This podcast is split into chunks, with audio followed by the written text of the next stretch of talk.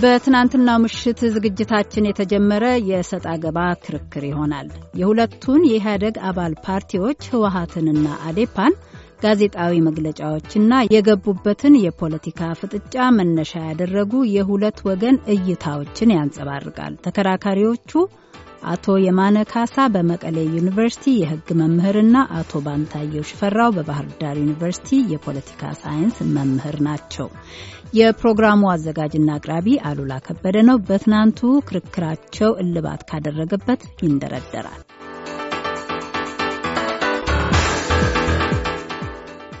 አቶ ባንታየው በተለይ የቅርቡን ድንገት በቅርቡ የተፈጸመውን የእነኝህን የባለስልጣናት ግድያ ተንተርሶ በተራ ቁጥር ሁለት ላይ በህወሀት ማዕከላዊ ኮሚቴ የተሰጠው መግለጫ ሶስተኛ ወገን አለበት በሚል ማሳበብ፣ ሌሎች እርጃጅም እጆች አሉበት ወዘተ በሚል ህዝቡን ማወናበድ መቆም አለበት ይላል። ከዚህ ውጪ የውስጥ ችግሮችን ለመሸፈን ጥፋቱን በሶስተኛ ወገን እየተሳበበ ነው ይላል። አዴፓ በሌሎች ወገኖች ላይ ለእነኚህ ግድያዎች እየከሰሰ ነው የሚል አንድምታ ያለው ጽሁፍ ነው። ስለ እሱ የሚያውቁትም የተረዱትም ነገር ካለ ባጭሩ።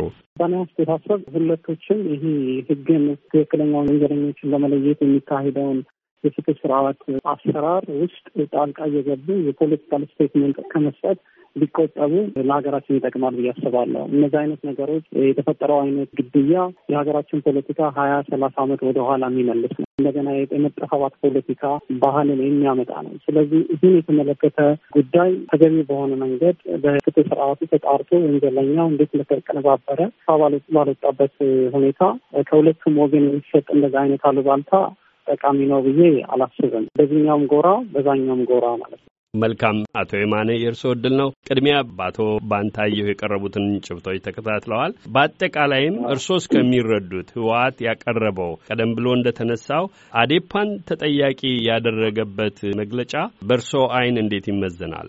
አዎ እንግዲህ ኳሊፋይ አድርገን በደንብ ተጠንቅቀን ነው እንትን መስጠት ያለብን የሚመስለኝ። እንግዲህ በቅርብ ጊዜ ያጋጠመው ፈተና የግድያው ሁኔታ በአማራ ክልል ከፍተኛ ባለስልጣናት እንዲሁም በመከላከያ ከፍተኛ መኮንኖች ላይ የደረሰውን መሰረት ማድረግ እንደ ምክንያት ነው የሚለው ይህንን እንደ ምክንያት በማድረግ ነው መግለጫውም ሲበቃ ኢሚዲየት ካውዝ ነው ብቸኛ ምክንያት ተደርገን ሊወሰድ አይገባም እና በተለይ ስለዚህ ተጠያቂ ያደረገው አማራ ክልል ላይ በአመራሮቹ የደረሰውን ግድያን በተመለከተ ነው። በግልጽ ሊፓን ራሱን አጣርተንትን እንዲልና ቀጥታ ሊጠይቅም እስካሁን የነበሩት ችግሮችን ይቅርታ ሊጠይቅ ያስቀመጠው መለየትም ሞክሯል። በደንብ አይተነው ከሆነ እንግዲህ በአዲስ አበባም በባህር ዳር ግድያዎች በተመሳሳይ ቀንና የተፈጸሙት ስለዚህ ሁኔታዎች በተለይ በአማራ ክልል ርዕሰ መስተዳድር ሌሎች ባለስልጣናትን ላይ የተፈጸመውን ነው ለይቶ የሚያስቀምጠው።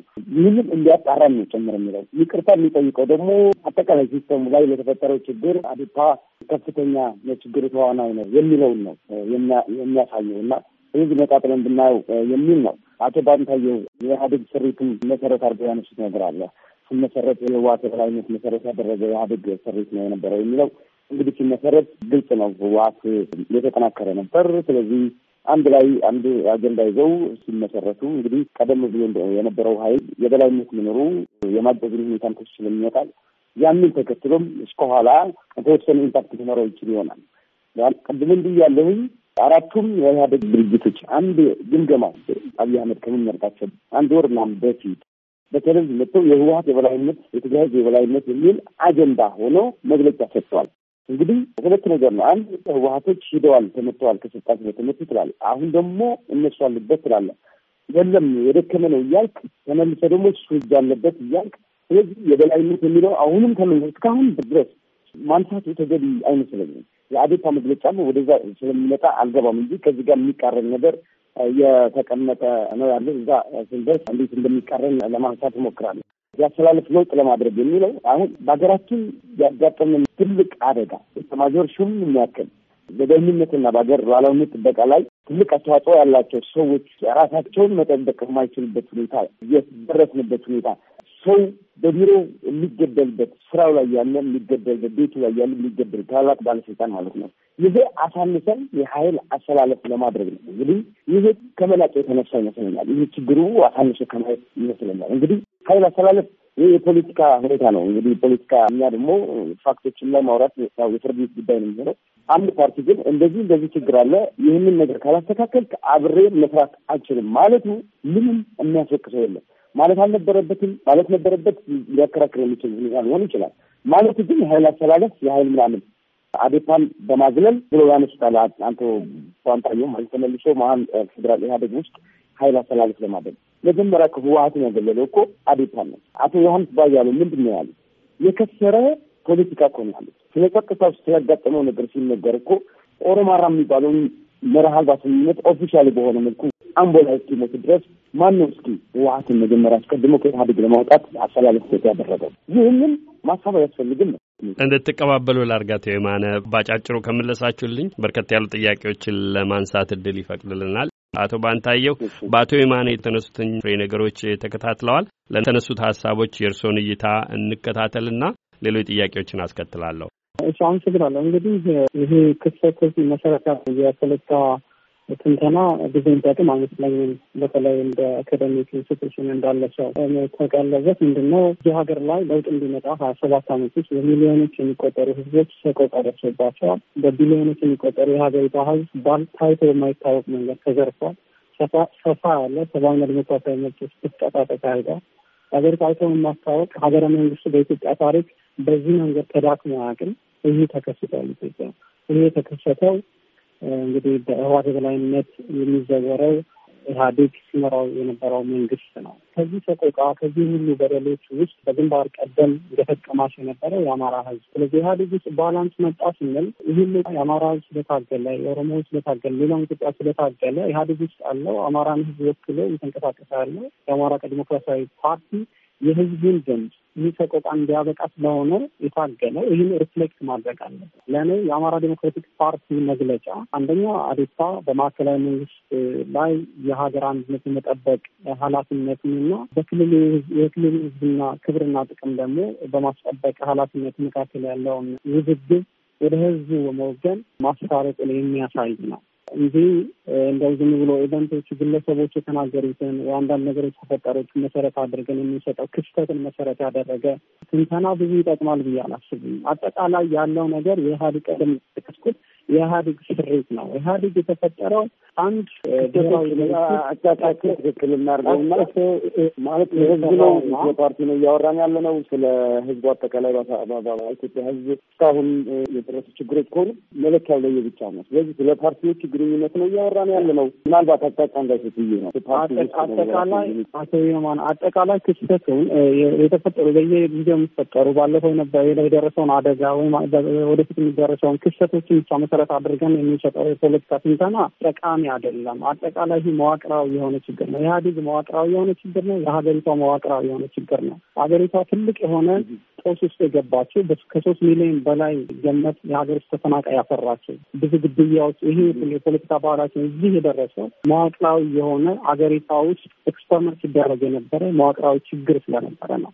ህወሓትን ገፍቶ የማዕከላዊ መንግስት የማይገባውን ሚና ያሳጣው ይህ መዋቅራዊ ችግር በህዝቡ ትግል ስለተደረገበት ነው። ስለዚህ የምናየው በህወሓት የሚመራው አካል የድሮውን hegemonic የሆነው ሚና በኢትዮጵያ political economy የማይገባውን ሚና ለመውሰድ አሁን እንደገና አሰላለፍን ቀይሮ መፍጫጫት፣ ሌላው ደግሞ የኢትዮጵያን ህዝብ ይህ ለውጥ እንዲመጣ በግንባር ቀደም የታገሉት የኢትዮጵያ ህዝቦች ይህ ለውጥ እንዲቀጥል ያለውን ወገንተኝነት ያሳየበት ነው ብዬ ነው የማስበው። መልካም። ወደ ሁለተኛው መግለጫ ይዘቶች እንሻገር። ከዝርዝሩ ዋና ዋናውን ጭብጦች አነሳለሁ። የአዴፓ ስራ አስፈጻሚ ኮሚቴ የሰጠው መግለጫ የድርጅታችን አዴፓ ስራ አስፈጻሚ ኮሚቴ ሰኔ 15 ቀን 2011 ዓ ም ሲል ይንደረድራል።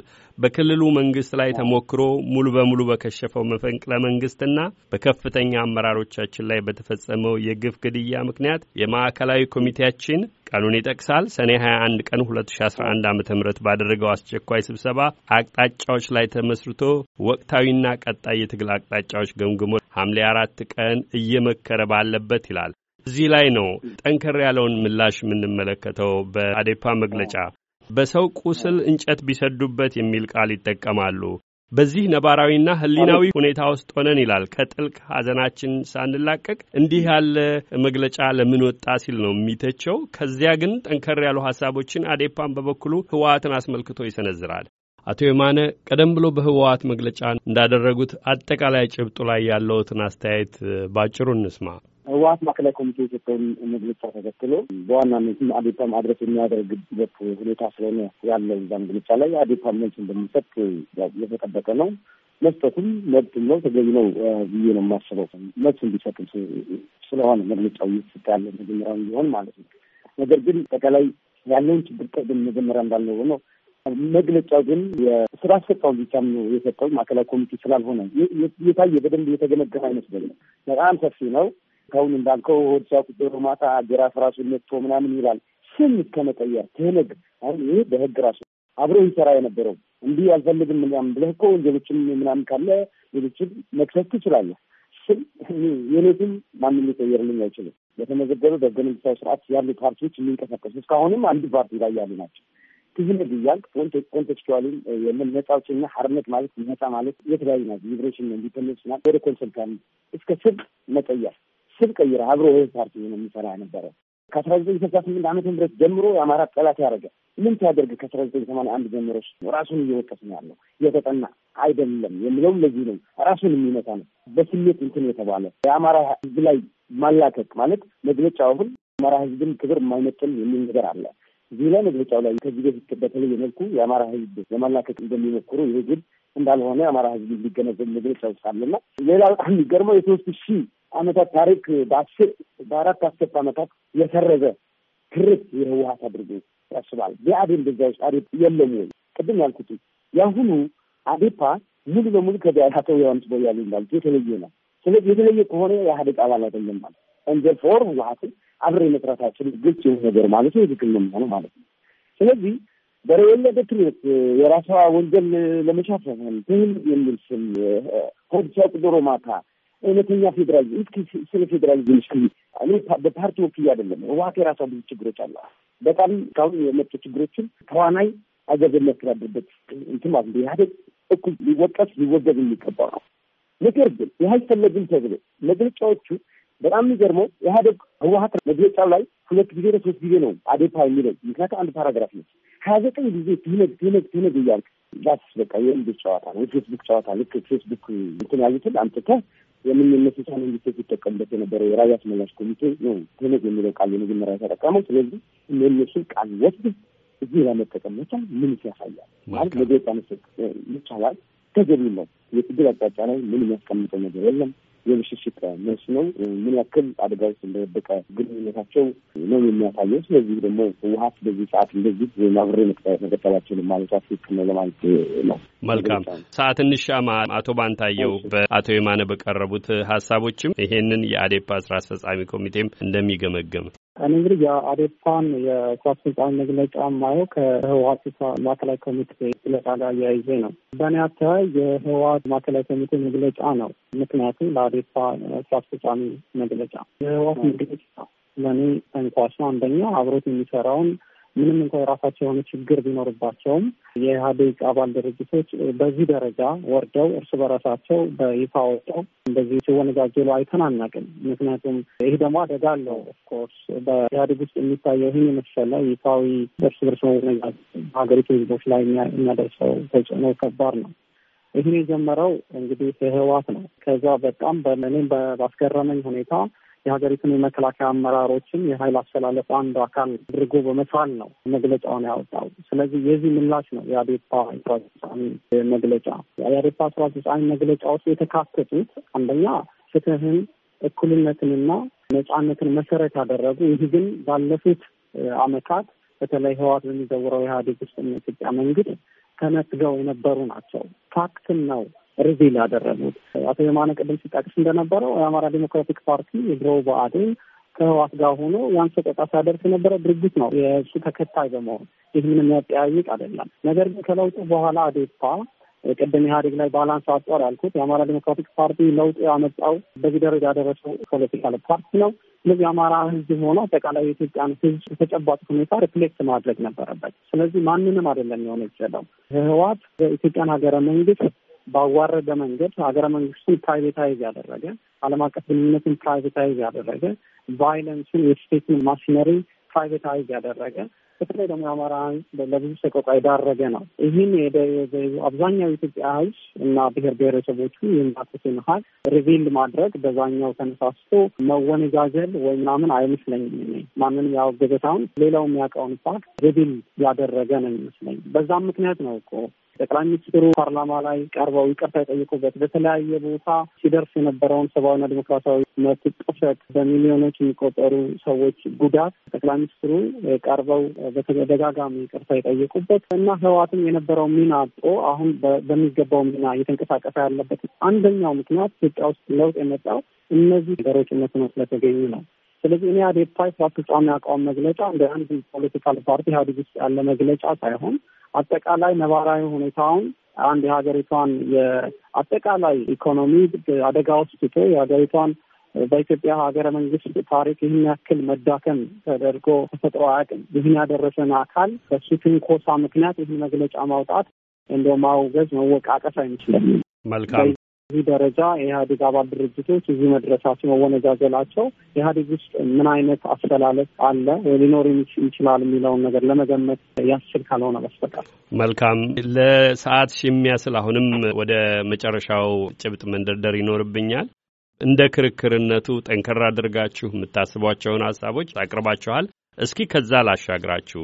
በመምህርነታችሁ ተማሪዎችም ተከታዮችም አሏችሁ መንገድም እንድታሳዩ ጭምር ነውና እንዲህ ያለው ክርክር በስሜት የሚከተሉት መንገድ ባለበትም የተሻለ አቅጣጫ መምራትን ይጠይቃልና ሁለቱም መግለጫዎች ከአባሎቻቸው እስከ አገሪቱ መከላከያ ኃይል የፌዴራል መንግስቱንና አንዱ ለሌላው የሰጧቸውን ጨምሮ በርካታ አነጋጋሪ ሀሳቦች ቀርበዋል።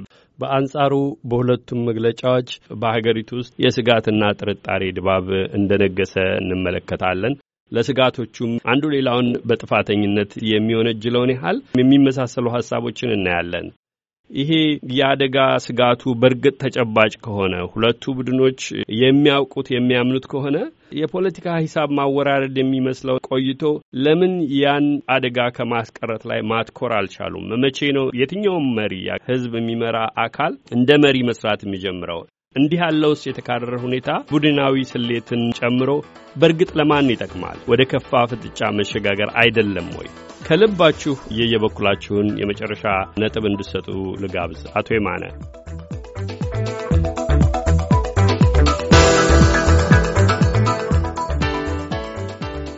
አድማጮች፣ ክርክሩ ይቀጥላል። ሳምንት ይመለሳሉ እንግዶቻችን። ለአሁኑ ግን ተከራካሪዎቹን አቶ የማነ ካሳንና አቶ ባንታየው ሽፈራውን ለተሳትፏቸው እናመሰግናለን።